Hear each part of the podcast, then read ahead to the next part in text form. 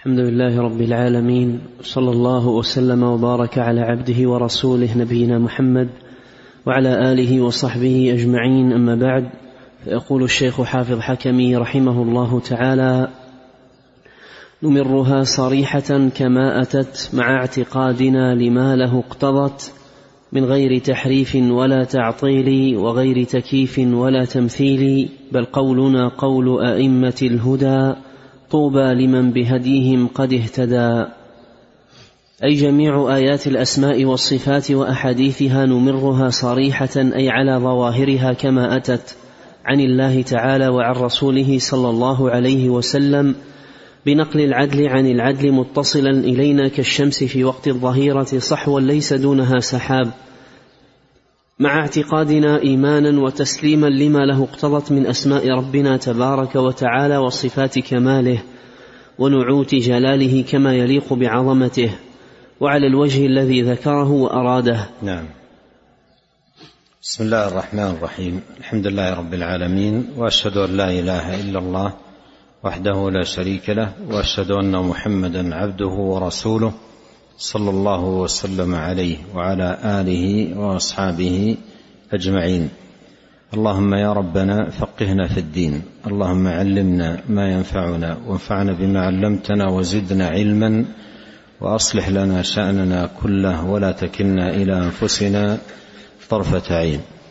أما بعد في هذه الأبيات وما تحتها من شرح يبين المصنف رحمه الله تعالى القاعدة التي عليها أهل السنة في صفات الله سبحانه وتعالى وأن قاعدتهم في ذلك إمرارها كما جاءت والإيمان بها كما وردت كما قالوا رحمهم الله نمرها كما جاءت نمرها كما جاءت وهي جاءت محملة بالمعاني كل آيات الصفات وأحاديث الصفات جاءت محملة بالمعاني. فمعنى قول السلف رحمهم الله أمروها كما جاءت أي بإثبات معانيها لله سبحانه وتعالى على الوجه اللائق بجلال الرب وكماله وعظمته سبحانه وتعالى. وفي هذا المقام يحذر أشد التحذير من المسالك المنحرفة. في هذا الباب من يحرف أو يعطل أو يكيف أو يمثل فهذه كلها مسالك منحرفة. حادت عن سواء السبيل وانحرفت عن الجاده وصراط الله المستقيم. وأما الحق الذي هو عليه أهل السنة رحمهم الله يكون بما ذكر الشيخ رحمه الله بأن تمر كما جاءت. وأن يؤمن بها كما وردت. وهي قد جاءت بالنصوص الثابتة في القرآن والأحاديث الصحيحة الثابتة عن الرسول الكريم عليه الصلاة والسلام. نعم. قال رحمه الله تعالى من غير تحريف لألفاظها كمن قال في قوله تعالى وكلم الله موسى. البيت من غير تحريف هكذا. وستتكرر الكلمة عند الشيخ مع الشرح لها لأن التحريف نوعان تحريف للألفاظ وتحريف للمعاني. فقال هنا من غير تحريف لألفاظها ثم سيعيد اللفظة نفسها مرة ثانية من غير تحريف لمعانيها وتحت كل يبين ما المراد به. نعم.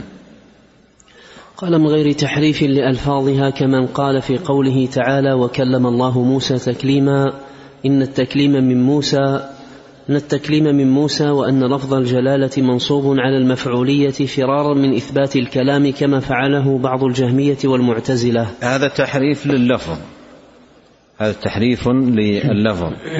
فقرأ بعض الجهمية هذه الآية وكلم الله موسى تكليما قرأها بأن النصب للفظ الجلالة.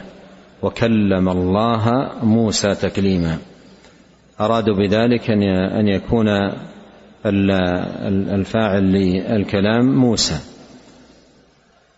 فاعل متأخر. أرادوا ذلك. فهذا تحريف للألفاظ. تحريف للألفاظ. وتحريف الألفاظ يتناول تغيير الحركة الإعرابية وغير الإعرابية. ويتناول أيضا تغيير الألفاظ سواء بتغيير حرف أو تغيير كلمة. هذا كله يدخل في تحريف الألفاظ. نعم. قال رحمه الله تعالى وقد عرض ذلك على أبي بكر بن عياش فقال أبو بكر ما قرأ هذا إلا كافر قرأت على الأعمش وقرأ الأعمش على يحيى بن وثاب وقرأ يحيى بن وثاب على أبي عبد الرحمن السلمي وقرأ أبو عبد الرحمن السلمي على علي بن أبي طالب رضي الله عنه وقرأ علي رضي الله عنه على رسول الله صلى الله عليه وسلم وكلم الله موسى تكليما.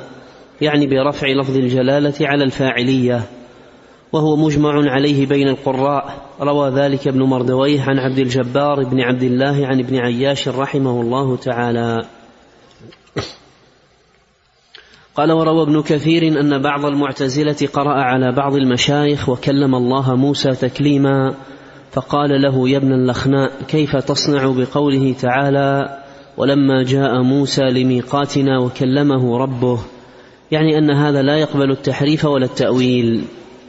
اللخناء اللخن النتن والعفن وصاحب القول السيء آه، الخبيث كانوا يقولون له مثل هذا يعني لخبث قوله لخبث قوله وفساده.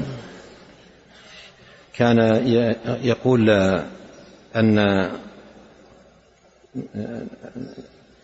يقول أن بعض المعتزلة أورد ابن كثير أن بعض المعتزلة قرأ على بعض المشايخ وكلم الله موسى تكليما وكلم الله موسى تكليما. فقال له يا ابن اللخناء كيف تصنع بقوله تعالى ولما جاء موسى لميقاتنا وكلمه ربه وكلمه ربه نعم. قال رحمه الله تعالى وكما قال جهم بن صفوان لعنه الله في قوله تعالى الرحمن على العرش استوى حيث قال لو وجدت سبيلا إلى حكها لحككتها ولأبدلتها استولى. وله في ذلك سلف اليهود في تحريف الكلم عن مواضعه حيث قال الله تعالى لهم وادخلوا الباب سجدا وقولوا حطة. فدخلوا يزحفون على أستاهم وقالوا حنطة. فخالفوا ما أمرهم الله به من الدخول سجدا وبدلوا قولا غير الذي قيل لهم. فكان جزاؤهم ما ذكره الله تعالى حيث يقول فبدل الذين ظلموا قولا غير الذي قيل لهم فأنزلنا على الذين ظلموا رجسا من السماء بما كانوا يفسقون. جعلهم الله عبرة لمن بعدهم فمن فعل كما فعلوا فسبيله سبيلهم كما مضت سنة الله بذلك. أكفاركم, أكفاركم خير من أولئكم أم لكم براءة في الزبر؟ اليهود أمروا أمروا بالدخول سجدا وأن يقولوا حطة قيل في معناها حط عنا خطايانا. فأمروا أن أن يدخلوا الباب سجدا وأن يقولوا هذه الكلمة حطة. فبدلوا الفعل بأن دخلوا على القهقرة على أدبارهم على آساتهم وأيضا بدلوا القول.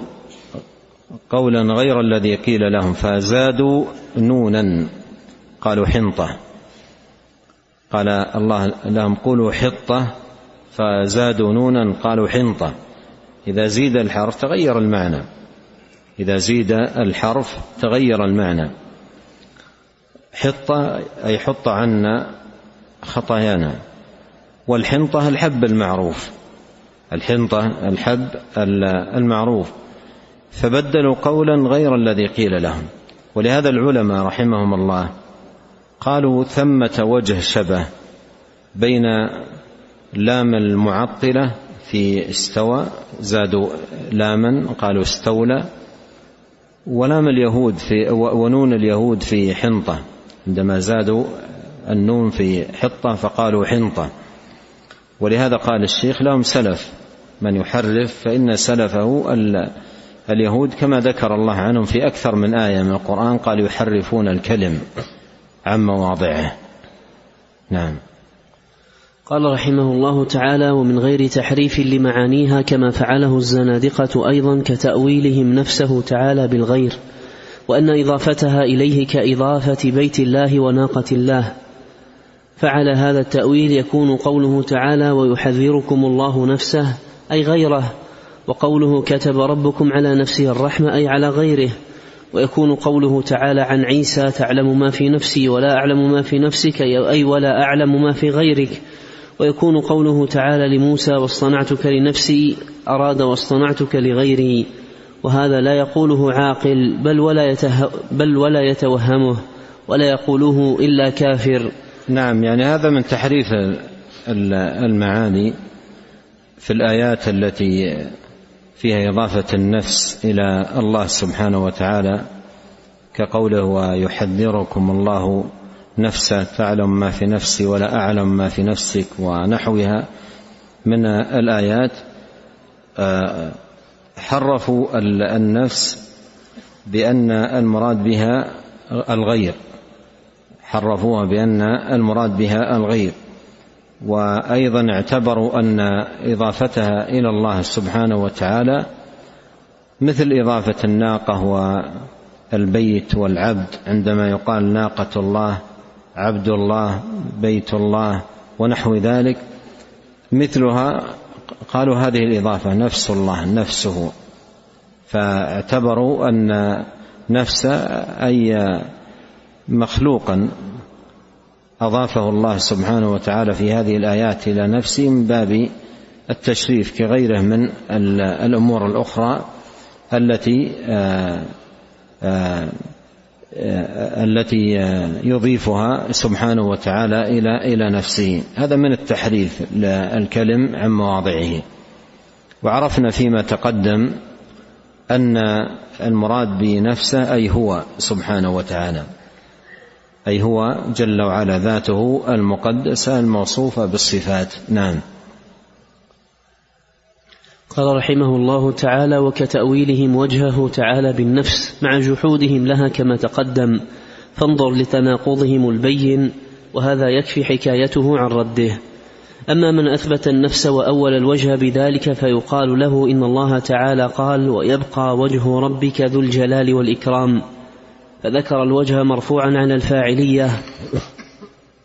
ولفظ رب مجرورا بالإضافة وذكروا ذو مرفوعا بالتب... وذكر ذو مرفوعا بالتبعية نعتا لوجهه. فلو كان الوجه هو الذات لكان وذكر ذو مرفوعا بالتبعية نعتا لوجهه. في الآية قال سبحانه وتعالى ويبقى وجه ربك ذو الجلال ف ذوى هنا للوجه. ونعته بأنه ذو الجلال. ومثل هذه الصيغة واضحة واضحة بينة في أن الوجه صفة لله سبحانه وتعالى وأن هذه الصفة منعوتة بالجلال والإكرام. ذو الجلال والإكرام أي وجه الله سبحانه وتعالى. نعم.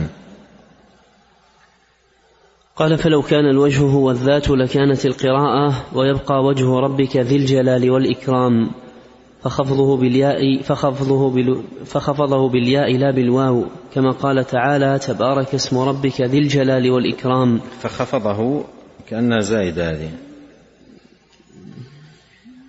ويبقى وجه ربك ذي الجلال والإكرام. بالياء لا بالواو. نعم. بالياء لا بالواو. فلو كان الوجه أحسن الله إليكم فلو كان الوجه هو الذات لكانت القراءة ويبقى وجه ربك ذي الجلال والإكرام بالياء لا بالواو كما قال. كما قال تعالى تبارك اسم ربك ذي الجلال والإكرام فخفضه لما كان صفة خفضه التي عندك هنا قفزت عند الطباعة فوق. وإلا أنا نسختي ما فيها مثل القفز الذي عندكم. نعم. صلى الله عليكم فخفضه لما كان صفة للرب فلما كانت القراءة في الآية الأولى بالرفع إجماعا تبين أن الوجه صفة للذات ليس هو الذات. ولما رأى آخرون منهم فساد تأويلهم بالذات أو الغير لجأوا إلى طاغوت المجاز.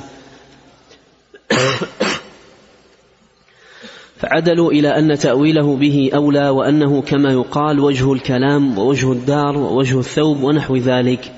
فتكلفوا الكذب على الله تعالى وعلى رسوله صلى الله عليه وسلم كل التكلف ثم نكسوا على رؤوسهم فوقعوا فيما فروا منه فيقال لهم أليس الثوب والدار والكلام مخلوقات كلها؟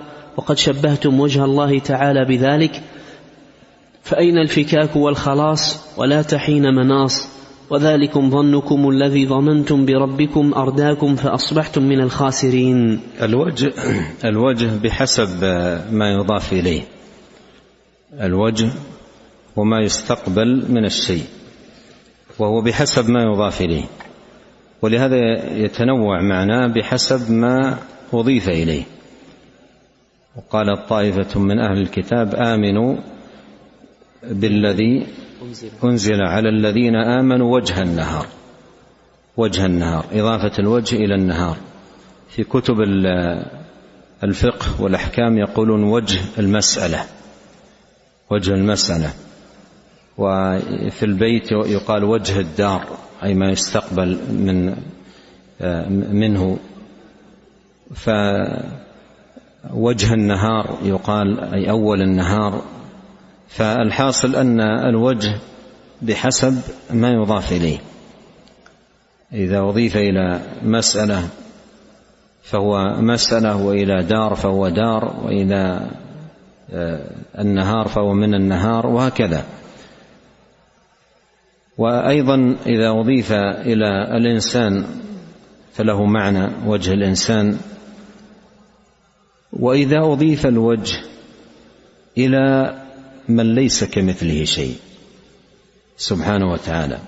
إذا أضيف الوجه إلى من ليس كمثله شيء.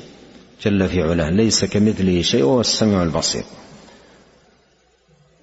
فتكون إضافة الوجه هنا له جل في علاه بإثبات وجه له يليق بجلاله وكماله وعظمته. وجه لا كالوجوه. وجه يليق بمن أضيف إليه. رب العالمين الذي لا ليس كمثله شيء. لا عدل له ولا مثيل. والقوم القوم عندما فروا من شيء وقعوا في شر منه مثل ما نبه المصنف رحمه الله تعالى. عندما فروا من شيء الذي هو التشبيه وقعوا في في شر منه. قالوا المراد بالوجه مثل وجه النهار وجه المسألة وجه فانظر شناعة القول. فروا من التشبيه بوجه الإنسان فجعلوه كوجه النهار ووجه المسألة وغير ذلك من الألفاظ. والحق أن الوجه الذي أضيف إلى الله يليق بالله لأنه وجه أضيف إلى من ليس كمثله شيء سبحانه وتعالى. نعم. قال رحمه الله تعالى وكما أول اليد بالنعمة واستشهدوا بقول العرب لك يد عندي أي نعمة. فعلى هذا التأويل يكون قوله تعالى بل العرب ما تقول لك يد عندي إلا, إلا لمن هو أصلا متصل باليد. لا لا تقول مثل هذه الكلمة إلا لكن لو حصلت نعمة حصلت العبد نعمة بسبب شيء ليس له يد. ما ما يقولون هذه الكلمة. يعني مثلا لو أن رجل جلس تحت نخلة فتساقط عليه منها الرطب وهو جائع فأكل ما يقول لهذه النخلة يد علي؟ لهذه النخلة يد علي لا, لا يستعمل هذا عندهم إلا فيما له يد. نعم. قال فعلى هذا التأويل يكون قوله تعالى بل يداه مبسوطتان يعني نعمتاه. فلم يثبتوا هنا الشيخ ينبه على قاعدة جميلة في رد التأويل. ونبه عليها العلماء ذكرها العلماء ابن القيم وغيره. قاعدة جميلة. اللفظ المستعمل في تأويل كلمة. خذه لإظهار فساده. وضعه في مواطن ورود هذه الكلمة. إذا قال اليد النعمة. بيده الخير أي النعمة. يده أي نعمته مثلا أو قدرته. خذ هذه اللفظة وانقلها إلى مواطن ورود هذا اللفظ. وقل للمؤول ماذا تقول؟ إذا كنت تقول في هذا الموطن أن اليد النعمة فماذا تقول في قوله بل يداه مبسوطتان؟ ماذا تقول في قوله بل يداه مبسوطتان؟ ماذا تقول في قول النبي صلى الله عليه وسلم في الحديث يمين الله ملأى ثم قال بعدها وبيده الأخرى.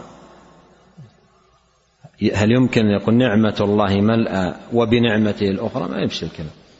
أو قدرة الله ملأى وقدرته الأخرى؟ ما يمشي الكلام. فإذا أخذت اللفظ المؤول ووضعته في مواطن ورود هذا اللفظ في الكتاب والسنة هذا هذا بحد ذاته يكشف فساد التأويل. وهذه قاعدة جميلة جدا. الشيخ الآن في صد صدد رده هذا هذا الباطل استخدم هذا المنهج. وهو منهج معروف عند أهل العلم. وهو وهو من أقوى ما يكون في رد تأويل المؤولة. نعم. قال رحمه الله تعالى فعلى هذا التأويل فعلى هذا التأويل يكون قوله تعالى بل يداه مبسوطتان يعني نعمتاه. فلم يثبتوا لله إلا نعمتين. والله تعالى يقول ألم تروا أن الله سخر لكم ما في السماوات وما في الأرض وأسبغ عليكم نعمه ظاهرة وباطنة؟ ويكون قوله تعالى لما خلقت بيدي أراد بنعمتي؟ فأي فضيلة لآدم على غيره على هذا التأويل؟ وهل من أحد لم يخلقه الله بنعمته؟ ويكون قوله تعالى والأرض جميعا قبضته يوم القيامة والسماوات مطويات بيمينه. أراد مطويات بنعمته. نظرت الآن كيف أن الشيخ يستعمل هذه الطريقة في رد هذا الباطل. هذه طريقة جدا نافعة جدا نافعة. يعني عندما يأتي بتأويل تقول للمؤول لننظر ننظر في هذا التأويل الذي تقوله في مواطن ورود هذا اللفظ في الكتاب والسنة. هذا وحده كاف في إبطال باطله. نعم. قال رحمه الله تعالى وقال آخرون منهم بقوته استشهادا بقوله تعالى والسماء بنيناها بأيد أي بقوة فيقال السماء بنيناها بأيد. الأيد هنا ليست جمع يد. بنيناها بأيد ليست جمع يد. وإنما أيد هنا هي مصدر. مصدر للفعل آدى يعيد أيدا. ومنه قول الله تعالى أيدتك بروح القدس أي قويتك. فالأيد هنا القوة هذا معناها أصلا في اللغة. هذا معناها ولهذا في كتب التفسير لأئمة السلف كلها بأيد أي بقوة. ومن لا يفهم ماذا يقول؟ تأويل. من لا يفهم ماذا يقول؟ يقول السلف أول اليد بالقوة في قوله تعالى والسماء بيننا بأيد قالوا بقوة. وهذا من سوء فهمه. ولهذا الإمام ابن خزيمة في كتابه التوحيد قال من لم يفرق بين اليد والأيد فهو أحد أحوج أن يسلم إلى الكتاتيب يعني حتى يعلم مبادئ القراءة وال من أن يتصدر للمناظرة من أن يتصدر للمناظرة لأن الأيد هنا هذه مصدر. للفعل آد يأيد أيدا بمعنى القوة والتأييد التقوية أيدتك قويتك. نعم. فيقال لهم قال رحمه أعد الله أعد. قال رحمه الله تعالى وقال آخرون منهم بقوته استشهادا بقوله تعالى والسماء بنيناها بأيد أي بقوة. فيقال لهم أليس كل مخلوق خلقه الله بقوة؟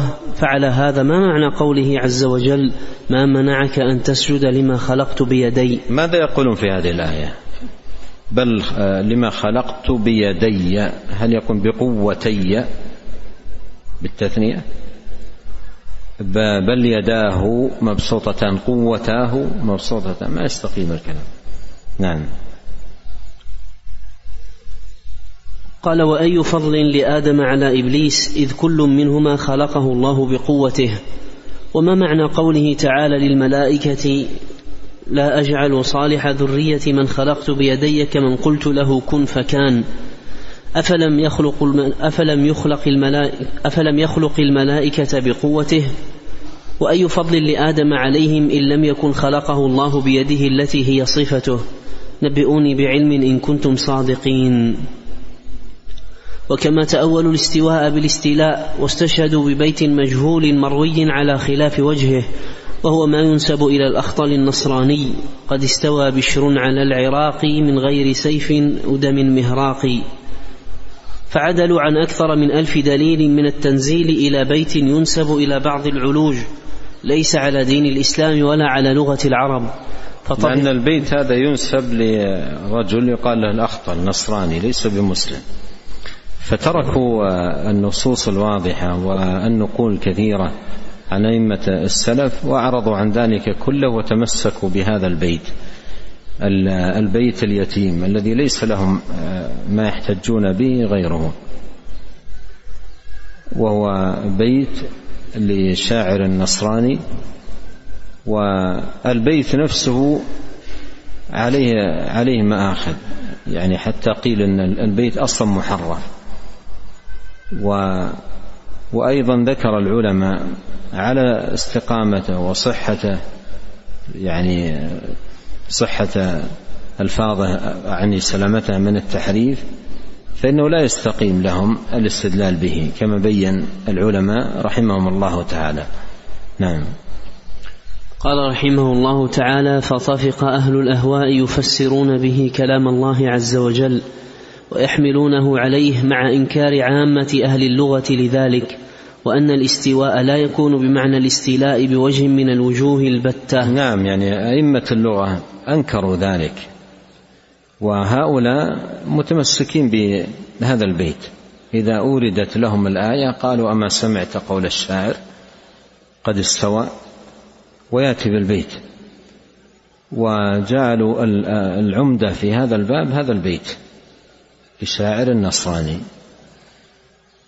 والنصارى كما لا يخفى قولهم في, في الله من أفسد القول وأقبحه. فكيف يحتج في العقيدة ببيت لشاعر النصراني وحالهم لا تخفى؟ نعم. قال رحمه الله تعالى وقد سئل ابن الأعرابي وهو إمام أهل اللغة في زمانه فقال العرب لا تقول للرجل استولى على الشيء حتى يكون له فيه مضاد. فأيهما غلب؟ قيل استولى. والله سبحانه وتعالى لا مغالب له. نعم هذا من الوجوه التي ذكرت في إبطال هذا التأويل أن الاستيلاء يكون عن مغالبة عن والله لا مغالب له سبحانه وتعالى. نعم. قال رحمه الله تعالى وقد فسر السلف الاستواء بعدة معان بحسب أداته المقترنة به وبحسب تجريده عن الأداة ولم يذكر أحد منهم أنه يأتي بمعنى الاستيلاء حتى انتحل ذلك أهل الأهواء والبدع لا باشتقاق صغير ولا كبير بل باستنباط مختلق وافق الهوى المتبع. وقد بسط القول في رد ذلك ابن قيم الجوزية رحمه الله تعالى في كتابه الصواعق.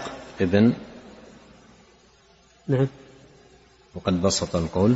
وقد بسط القول في رد ذلك ابن قيم الجوزية رحمه. لا ابن قيم. إما أن يقال ابن القيم مع حذف الإضافة أو يقال ابن قيم الجوزية. فإذا كانت عندكم ال فإضافتها ليست من الشيخ وإنما من الطابع. عندنا ابن قيم الجوزية. ابن قيم الجوزية؟ نعم. قد بسط القول في رد ذلك ابن قيم الجوزية رحمه الله تعالى في كتابه الصواعق وبين بطلانه من نيف وأربعين وجها فليراجع. وكما أولوا أحاديث النزول إلى سماء الدنيا بأنه ينزل أمره فيقال لهم أليس أمر الله تعالى نازلا في كل وقت وحين؟ فماذا يخص السحر بذلك؟ فماذا نعم. وقال آخرون ينزل ملك بأمره فنسب النزول إليه تعالى. فماذا يخص السحر؟ فماذا يخص السحر بذلك؟ لأن ينزل ربنا كل ليلة في ثلث الليل الآخر يعني وقت السحر.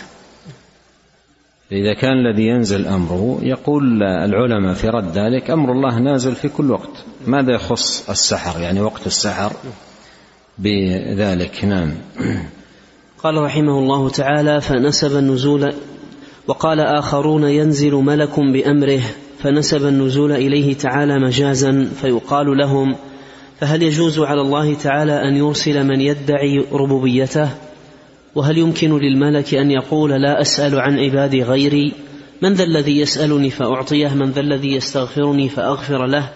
وهل قصرت عبارة النبي صلى الله عليه وسلم عن أن يقول ينزل ملك بأمر الله فيقول إن الله تعالى يقول لكم كذا أو أمرني أن أقول لكم كذا حتى جاء بلفظ مجمل يوهم بزعمكم ربوبية الملك لقد ظننتم بالله تعالى ورسوله صلى الله عليه وسلم ظن السوء وكنتم قوما بورا. نعم يعني الآن لما قال بعضهم المراد بالنزول نزول الملك.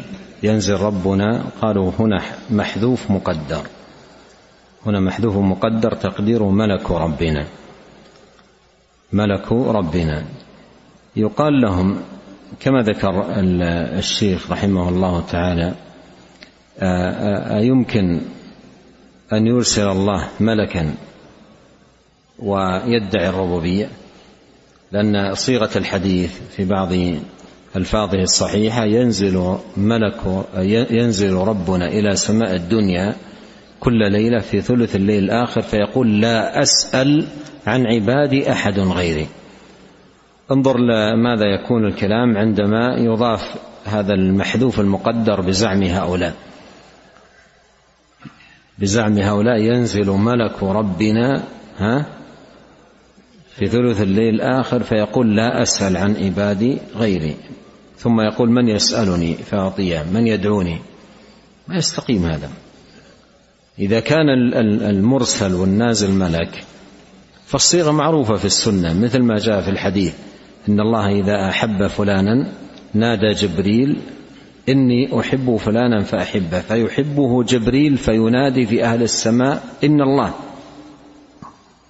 يحب فلانا فأحبه. فلو كان آه، قول هؤلاء صحيحا أن النازل الملك لكانت الصيغة ينزل ملك ربنا ثلث الليل الآخر فيقول إن الله يقول لا أسأل عن عبادي أحدا غيري أو نحو ذلك. نعم. قال رحمه الله تعالى وكما أول المجيء لفصل القضاء بالمجاز فقالوا يجيء أمره واستدلوا بقوله تعالى هل ينظرون إلا أن تأتيهم الملائكة أو يأتي أمر ربك؟ فقالوا في قوله تعالى هل ينظرون إلا أن يأتيهم الله؟ فقالوا هو مجاز هو من مجاز الحذف والتقدير يأتي أمر الله. فيقال لهم أليس قد اتضح ذلك غاية الاتضاح أن مجيء ربنا عز وجل غير مجيء أمره وملائكته؟ وأنه يجيء حقيقة ومجيء أمره حقيقة ومجيء ملائكته حقيقة. وقد فصل تعالى ذلك وقسمه ونوعه تنويعا يمتنع معه الحمل على المجاز. نعم يعني التقسيم والتنويع الذي في الآية يمنع لأن الله قال هل ينظرون إلا أن تأتيهم الملائكة أو يأتي أمر ربك؟ في الآية الأخرى قال هل ينظرون إلا أن يأتيهم الله؟ فنوع في المجيء نوع في المجيء ذكر إتيانه وذكر إتيان الملك وذكر إتيان الأمر ذكر هذه الأنواع الثلاثة. فهذا نوع وهذا نوع وهذا نوع. فالتقسيم والتنويع يمنع التأويل. نعم. قال رحمه الله تعالى فذكر تعالى في آية البقرة مجيئه ومجيء الملائكة وكذا في آية الفجر وذكر في النحل مجيء ملائكته ومجيء أمره وذكر في آية الإنعام في آية الأنعام إتيانه وإتيان ملائكته وإتيان بعض آياته التي هي من أمره ثم يقال ما الذي يخص إتيان أمره بيوم القيامة؟ أليس أمره آتيا في كل وقت متنزلا بين السماء والأرض بتدمير بتدبير أمور خلقه في كل نفس ولحظة؟ يسأله من في السماوات والأرض كل يوم هو في شأن. وتأول النظر نعم. إلى نعم نكتفي بهذا ونسأل الله الكريم رب العرش العظيم أن ينفعنا بما علمنا وأن يزيدنا علما وتوفيقا وأن يصلح لنا شأننا كله. وألا يكلنا إلى أنفسنا طرفة عين وأن يغفر لنا ولوالدينا ولمشايخنا وولاة أمرنا والمسلمين والمسلمات والمؤمنين والمؤمنات الأحياء منهم والأموات. سبحانك اللهم وبحمدك أشهد أن لا إله إلا أنت أستغفرك وأتوب إليك. اللهم صل وسلم على عبدك ورسولك نبينا محمد وآله وصحبه. جزاكم الله خيرا.